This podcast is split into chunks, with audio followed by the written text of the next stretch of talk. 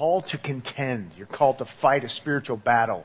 It's a mandate for Christians. Here we are called to contend. Some of you might want to object and say, I don't think so. I don't think that's a good idea. It's a bad idea.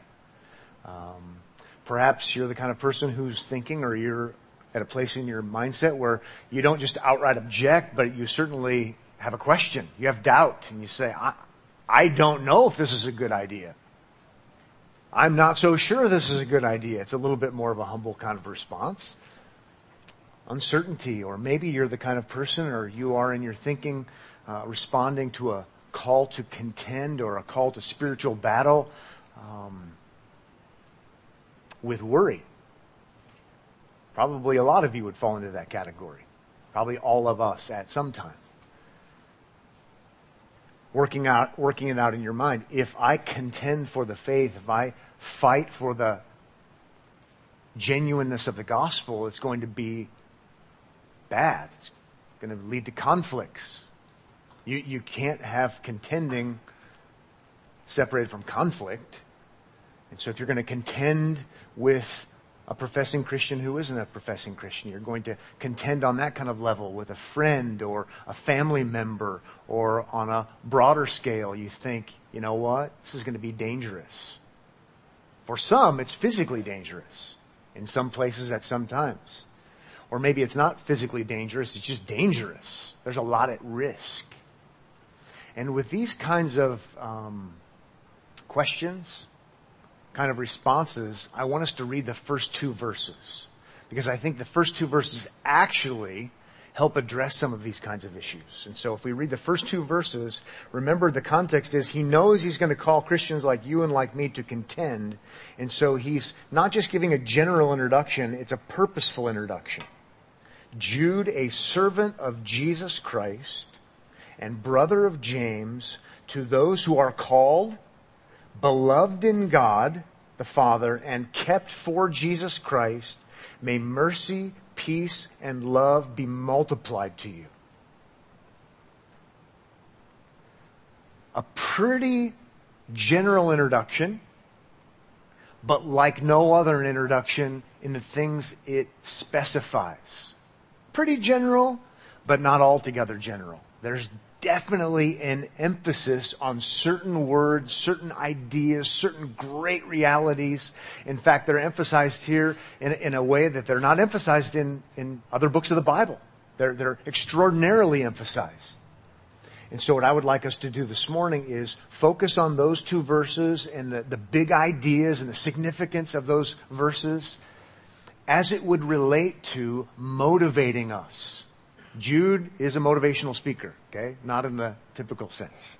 He's calling Christians like us to contend, to fight, but he realizes this is going to be all kinds of, it's going to meet all different kinds of responses. Fear, doubt, objection. And so, even in the words chosen, it should motivate us. So, if you'd like an outline this morning, three motivations for contending for the gospel. Okay, three motivations for contending. I know there are more than three. We're just going to look at three because every sermon's supposed to have three points. Um, I love to break that rule as much as I can, but there are three main motivators here we're going to look at. So whether you're a doubter, you're an objector, you're afraid, I think we're going to find some, some encouragement here in these, in these verses that help us to kind of set it straight so that we're motivated to do our part as Christians, as a church, to contend for the genuineness, for the preservation, for the authenticity of the gospel. So that's kind of where we're headed. The first motivator for contending, let's call it the lordship of Jesus. The lordship or the kingship or the sovereignty or the. Those are probably enough.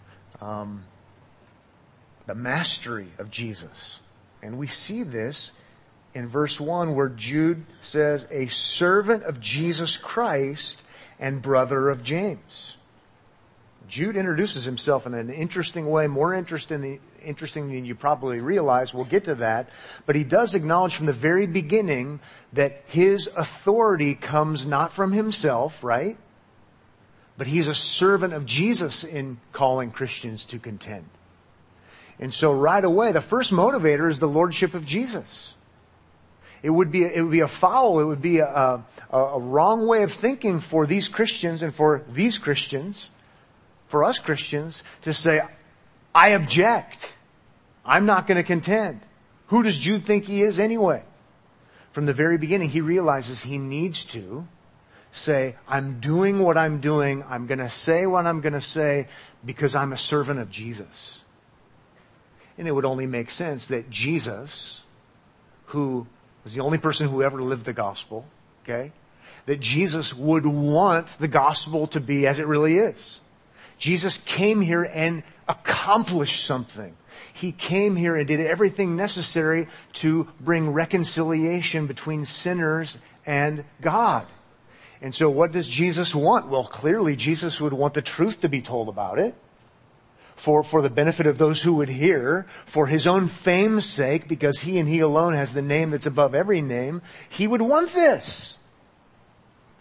He's the sovereign. He's the Lord. He's the victor.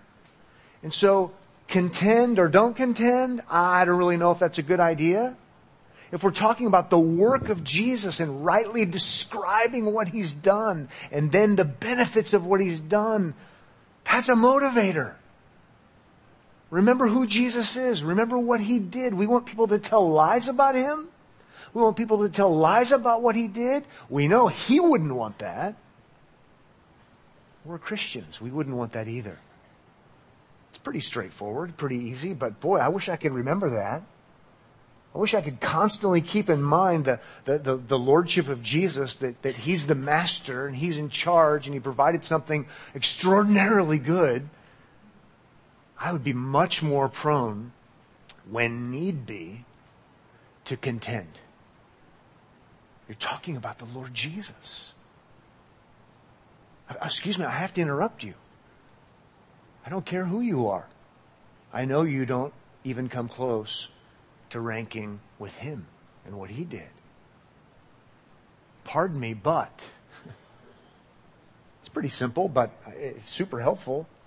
It would really help me in my life if I kept that in mind, if we, I remembered who we're talking about.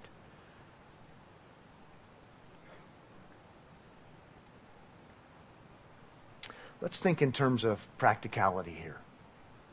We hear people talk about Jesus all the time. It's amazing how frequently people who don't like Jesus talk about him. I mean, you don't even have to, you don't even have to go there. But remember, the book of Jude is actually talking about w- within the ranks, professing Christians. They've snuck in. We've got to contend with them. So when someone says, Jesus came here to show us the way to heaven, let it go or not? Well, I might at least say, well, what do you mean by that? Yeah, he showed us the way, all right. You've heard it said, but I say to you. What does he do? If anything, he just ratchets it up. Yeah, he showed us the way to heaven, all right perfection, perfect obedience, which means that, that we don't have it, so we, we can't follow him and get our way to heaven. We can follow him and see that we're not going to make it, so that we need him to do it for us. Did Jesus come here to transform the culture?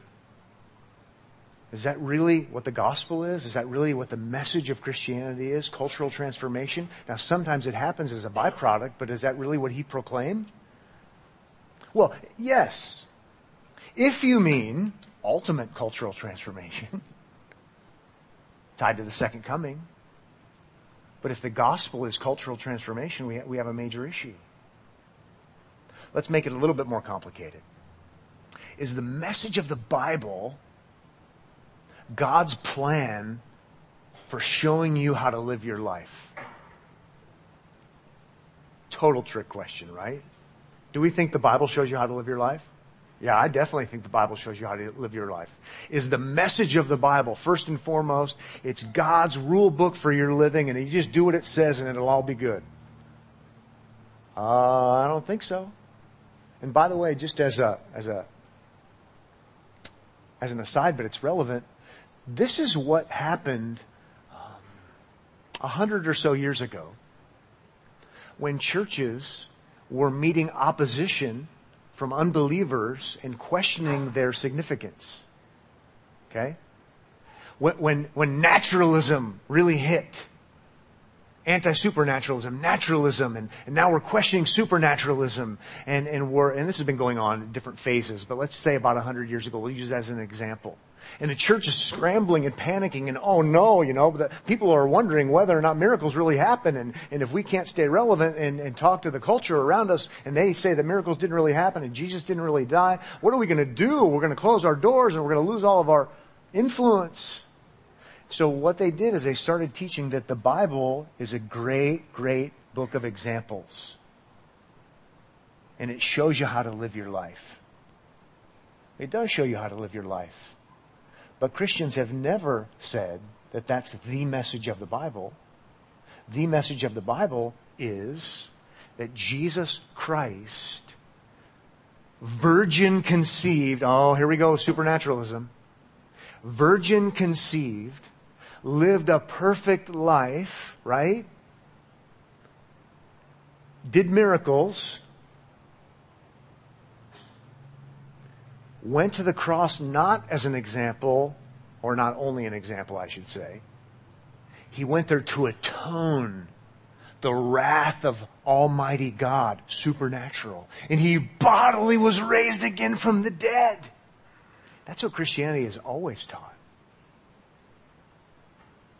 So I went off on that little aside to make the point that it sounds commendable when we as evangelicals, if that's what we want to call ourselves, Bible believers, want to say, well, the Bible, come to Omaha Bible Church because the Bible will show you how to live your life. That's certainly true on one level, but you're sounding a lot like Protestant liberals of a hundred years ago, people who were no longer and abandoning supernaturalism. Because you've got to know this. Unbelievers will always act like unbelievers until they become believers. Rocket science, I know. okay. They won't be impressed with our moral book. The Bible is ultimately about the Lord Jesus Christ and what he's done.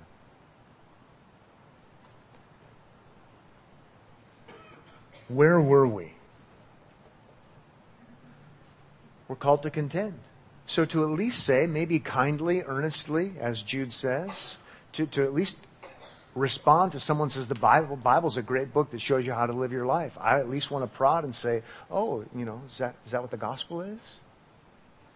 Yeah, but but what what if, what if I see how to live my life in the Bible because it does show us that, and I absolutely can't do it. We got to at least go there. Earnestly contending for the faith.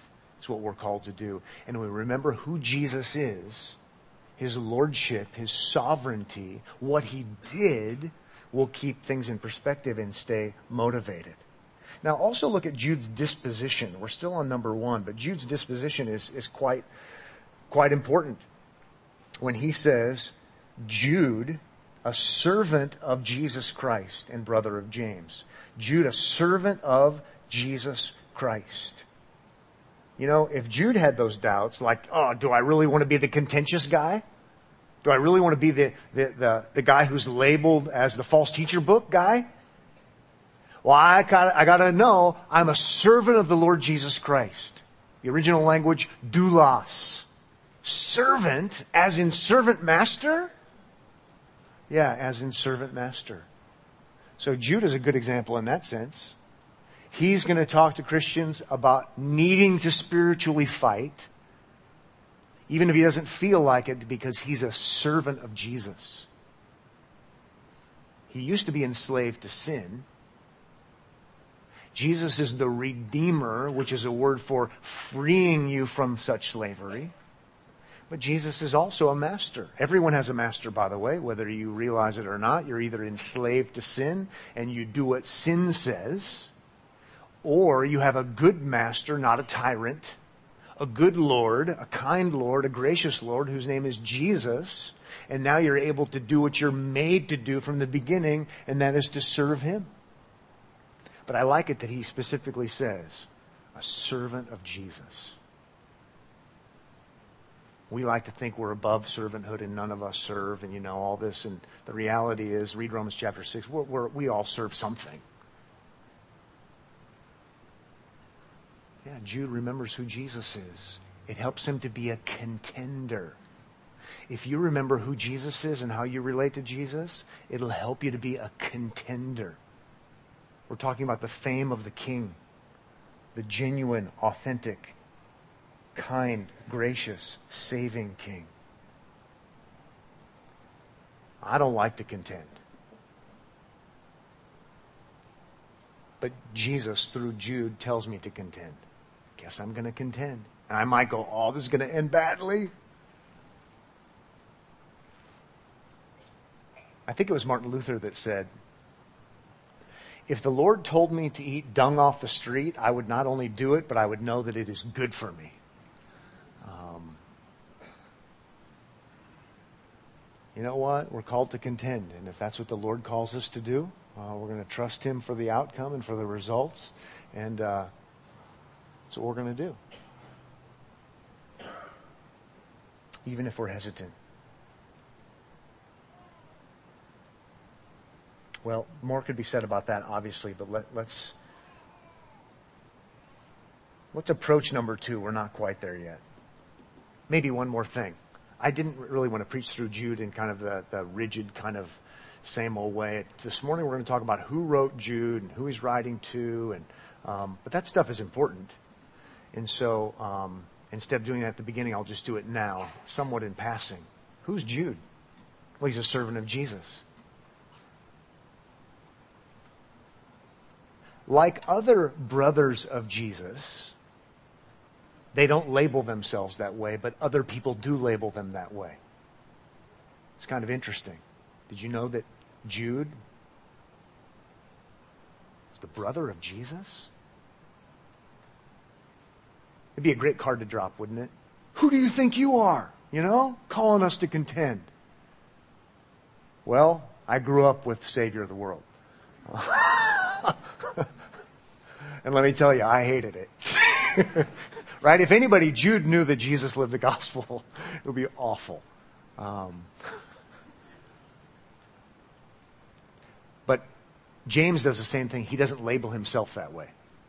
Jude doesn't label himself that way either. In fact, he sees himself as a servant because he's not really the brother of Jesus because the brother of Jesus would have to be the half brother of Jesus, right? Because he's not virgin conceived. He's actually in a different class, different category. Son of Mary, yes. Son of Mary and Joseph would be Judah and James. Different than Jesus. Matthew chapter 13, verse 55 says, Is not this the carpenter's son? Is not this mother, is not his mother called Mary? And are not his brothers James and Joseph and Simon and Judas? Or Jude? Coming from the super popular name, Judah. Yeah, Jesus had brothers. One of them was named Jude. Probably our guy, interestingly enough. But that actually shouldn't be the reason you listen to him and a contender. He doesn't even list it. But I at least wanted you to know. He knows what he's talking about. Okay, let's move on. Number two, a second motivator for contending. Number two, the value of the gospel. The value of the gospel. When the introduction says, and it says, look carefully, you'll like this. To those who are, ah, here we go, called, beloved in God the Father, and kept for Jesus Christ, it's giving us shorthand for the gospel, the gospel's fruit, the gospel's effects, if you will. First of all, when I write to you, let me say what has not been said in an introduction. When I write to you, I'm writing to the called. I'm writing to the beloved of God the Father, and I'm writing to the kept for Jesus Christ. That is extraordinary. That's not normal. And I would suggest to you, and I'm in great company, that he does that sort of thing to remind them about how great the gospel is. The great fruit that comes as a result of the gospel. These things only happen because of what Jesus did. You're to contend for the truth about what Jesus did and what benefits come to you because of what Jesus did. Gospel benefits. Gospel calling gospel keeping, gospel loving. And you're like, oh yeah! That should motivate me to contend because of these great fruits that have come to me. Oh, not only did, did, do, I, do I find myself thankful that they came to me, but I want them to be preserved for other people too. It's calling. being beloved, being kept. Let's look at each one of those things that come only because of what Jesus did. We're going to contend for what Jesus did, the gospel, the faith, because these things have come to us and we want them to go to other people as well. First of all, he starts with called, which is like, you know, a, a 50 pound dumbbell of a theological word. It's like awesome. It's a big one. It's fantastic. If you don't know about calling in the Bible, you need to. If you're brand new to the Bible, I'm so thankful to introduce you to calling and to the richness of it. If you're not brand new to the Bible, I'm so thankful to remind you about calling because I want you to remember how awesome it is so that you're motivated to be a contender. Calling in the Bible now, when we think of it normally, just in our English language and the way we think of it, we think of invitation. Oh, God has invited us. It's so much more than that. It's not just invited, something bigger. Now, calling is used different ways in the Bible based upon context. I've said this many times. I'll keep saying it until it's my casket, not a baptistry there. Okay? Because I'm a Bible teacher and I want you to know. And when you look at the different contexts, context determines meaning. You see that sometimes calling is used in a very general sense. When Jesus says, for example, many are called, few are chosen. That's a very general sense. Many people are called to believe. We tell people we evangelize, and Jesus told the truth about himself, and many are called. Few are chosen. Okay? A much smaller number of people are going to believe. The Apostle Paul is fond of using calling a different way. Could be used either way. But the Apostle Paul uses it, uses it more in the sense of chosen. When people are called, according to 1 Corinthians chapter 1 or Romans chapter 8, they're going to believe, or they already have believed.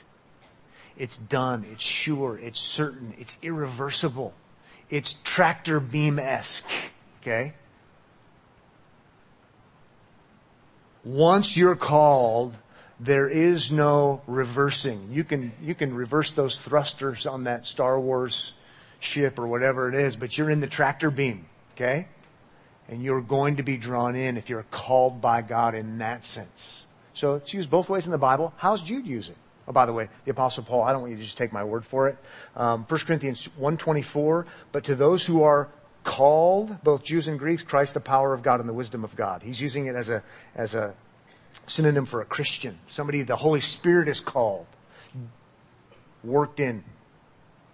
Romans chapter 8, verse 28. And we know that for those who love God, all things work together for good. For those who are called according to his purpose, that's Holy Spirit, irreversible, tractor beam. Nothing can stop it kind of calling. So, based upon the passage, you have to decide which one it is. If you like um, categories, people uh, refer to this as general calling and effectual calling, effective calling. Bible uses both. Based upon our context in Jude and what he's trying to bring, he's trying to bring comfort.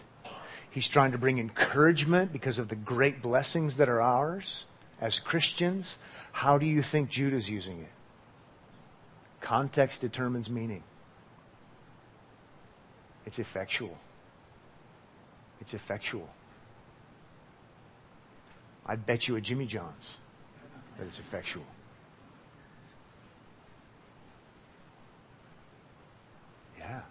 Because he's trying to motivate Christians who might be scared. We're going to get to that. Who need to contend. Christians who might be questioning. No, you know what? Contend because you've been called by God.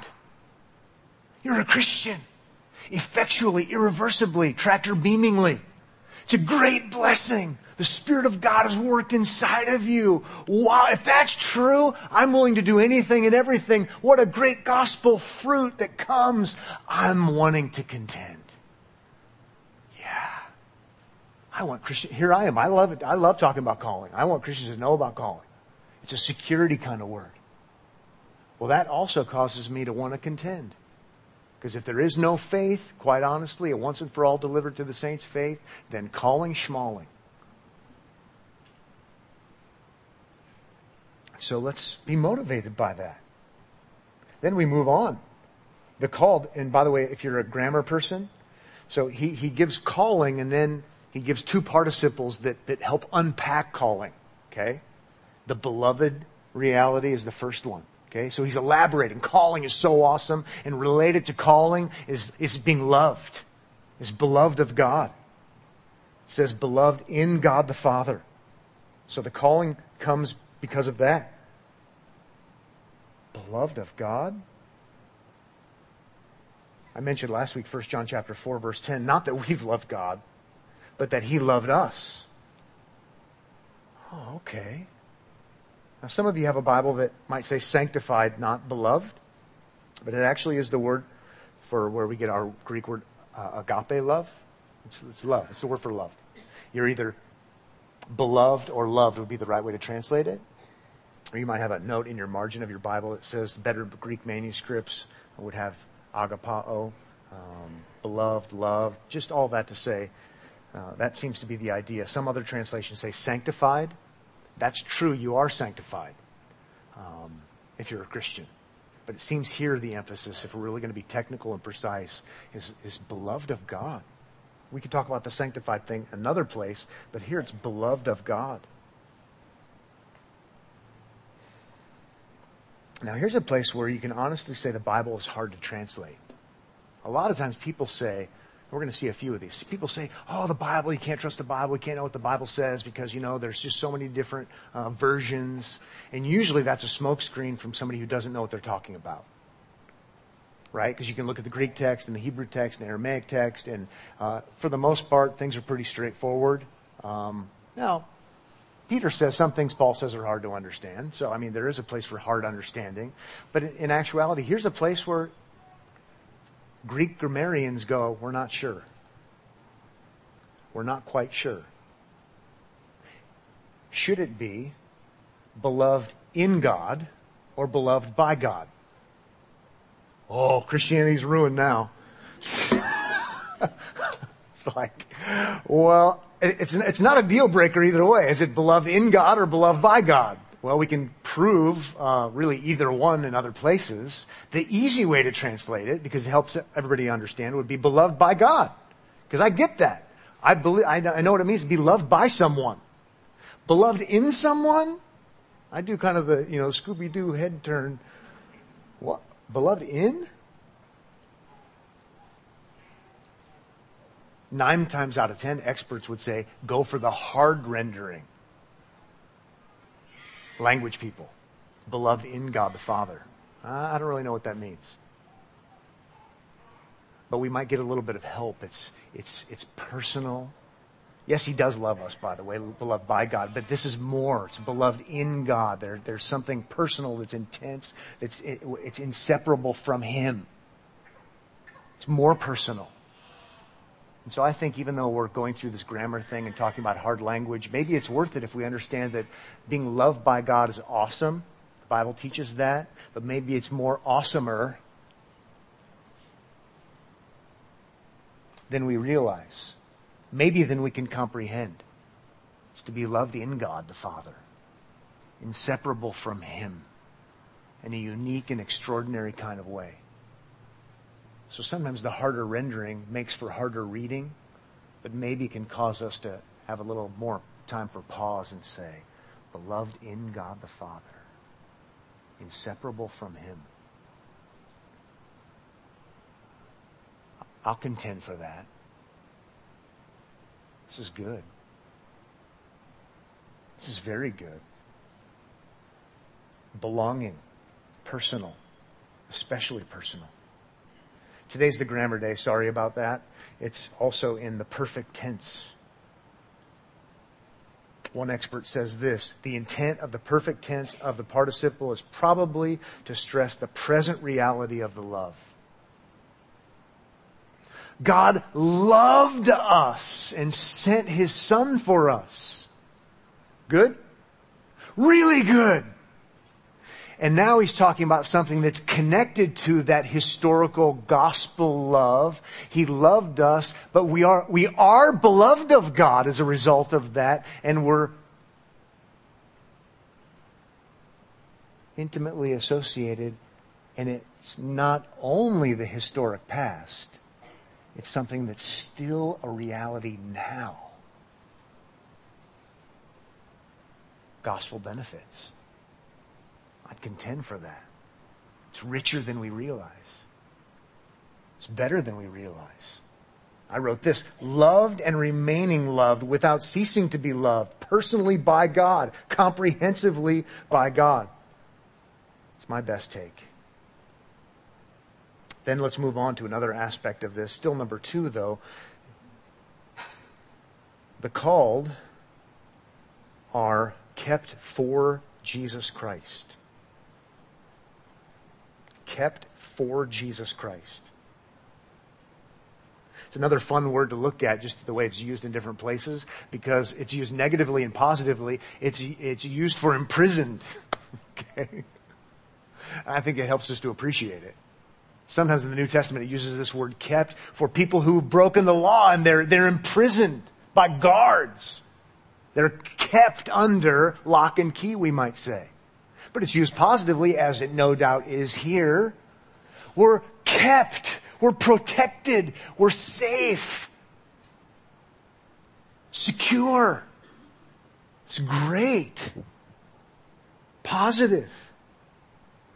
Some translations say kept by Jesus Christ. I get that. I understand that. That's like Hebrews chapter 7 verse 25. We're kept by Jesus Christ because he always lives to make intercession for us. He's always our advocate. He always represents us as if God needed, the Father needed reminding. If he did, he would remind him. But he doesn't need reminding. A harder way to understand it, as other translations put it, the one I'm preaching from today, is kept for Jesus Christ.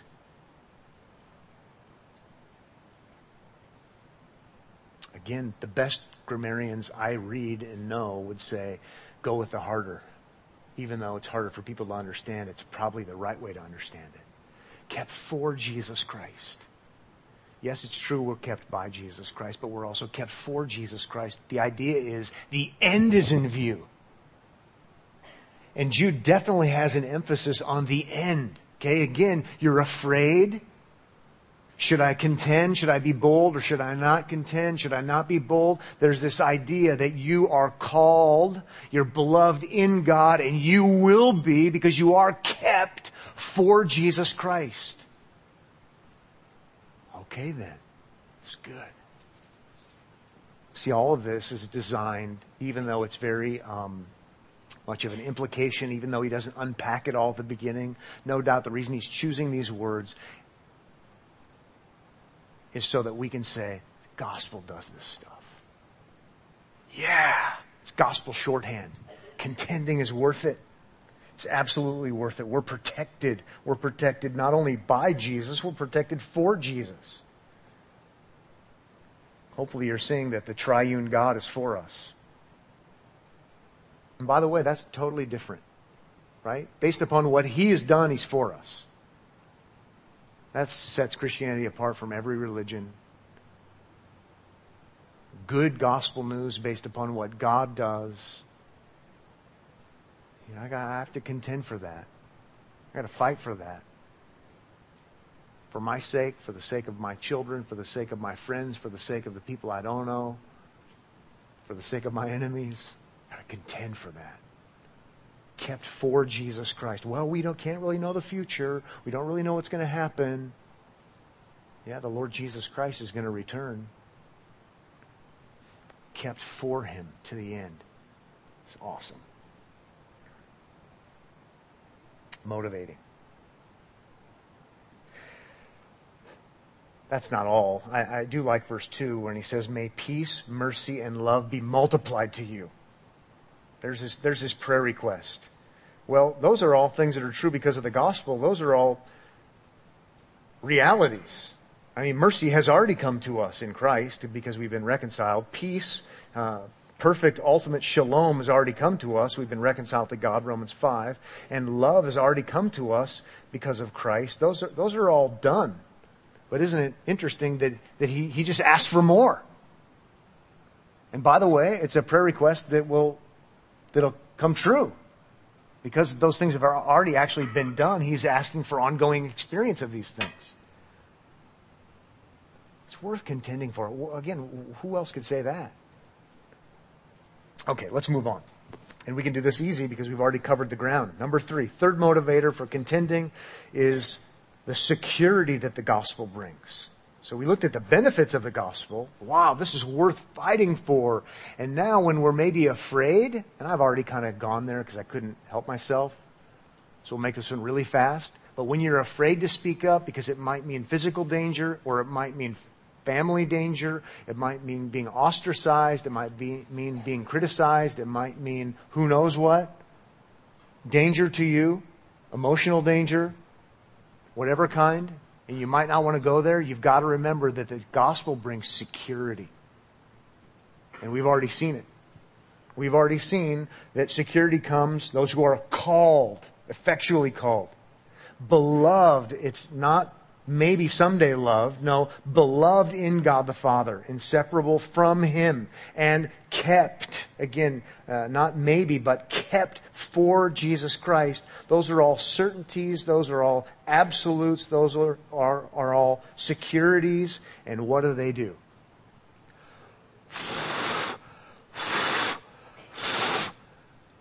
They're meant, in the context of Jude, to fan the flame of courage. Bringing the oxygen in to stoke the flame, to fan the flame. I can do this. I'm not afraid. No matter what's going to happen to me, I can do this because ultimately, ultimately nothing can harm me. And so I'm going to be bold because I'm kept. I'm beloved. I'm called of God. I can be bold and courageous. I can do it. I can focus on it. As the old song goes, safe and secure from all alarms. Safe and secure from all alarms. Because you know God is for us, no matter what. Assurance brings boldness. He doesn't promise them happiness. He doesn't promise them that they'll live forever. He doesn't promise that they'll be rich. But they're called of God, beloved in the Father, kept for Jesus Christ. Even there, we've got a futuristic kind of look. Okay, I can be bold. And I want to say to you that, that that's the source of your boldness. If you can remember and meditate upon and be reminded by people like me and others about these great certainties that are ours in Christ that transcend time, that transcend culture, you can be bold. You'll live for what matters ultimately in the end, and you can be a, a contender the other day I was waiting for a YouTube video to pull up, and the, the obligatory ad comes up. It's so great when they don't come up. And there comes the ad, and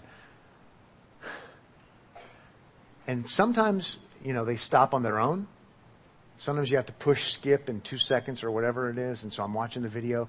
And for whatever reason, it got my attention. And before you know it, it's playing in the background. And I watched, you know, a good part of the ad. I have no idea why they targeted me for this ad. Maybe I was Google searching security and things like that. I don't know. But it was for a firm that you can contract with. It's a security firm. Uh, and they provide this insurance policy. Whether it was legit or not, I don't know, but they sure made it look legit.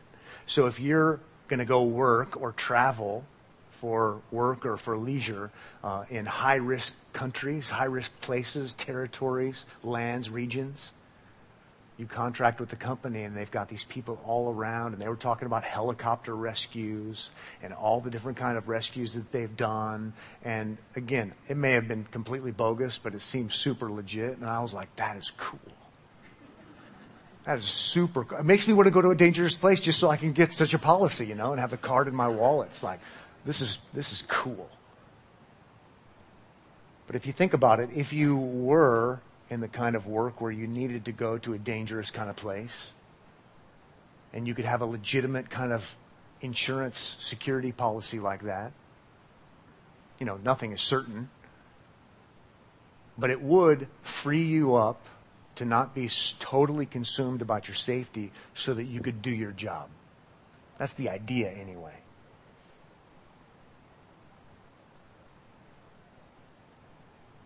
Called. Uh, kept. Beloved. Ultimate security. Ultimate security for the believer, and we are freed up to do our job, and part of our job is contending. Fearless. It's how we can be. It's how we can be. When it comes to application, obviously there's application for Omaha Bible Church. We're not a big, huge church with lots of worldwide influence, but we want to do our part as a church, what God has called us to do. We want to be earnestly contending for the faith.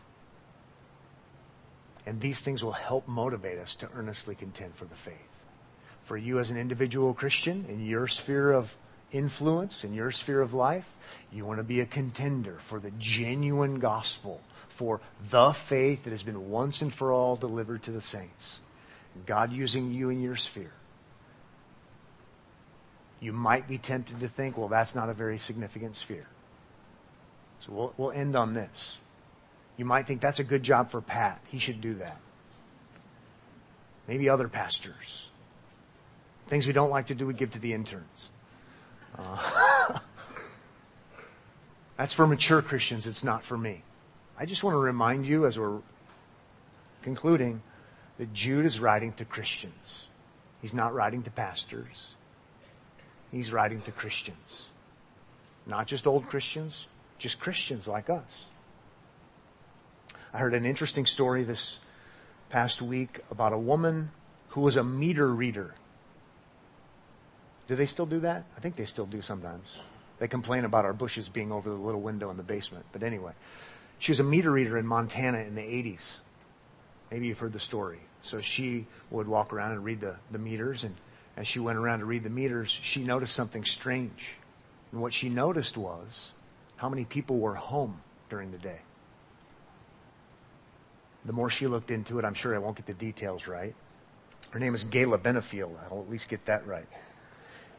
She looked into it more and more, and more and more of those people were on oxygen. Here are all these people that don't look like they're old enough to be retired, but they're at home. Hmm. Not only that, they're on oxygen. Hmm.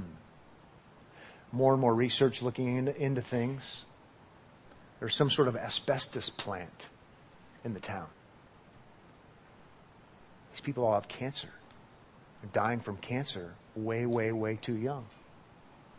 So she wants to do something about it because that would be good, right?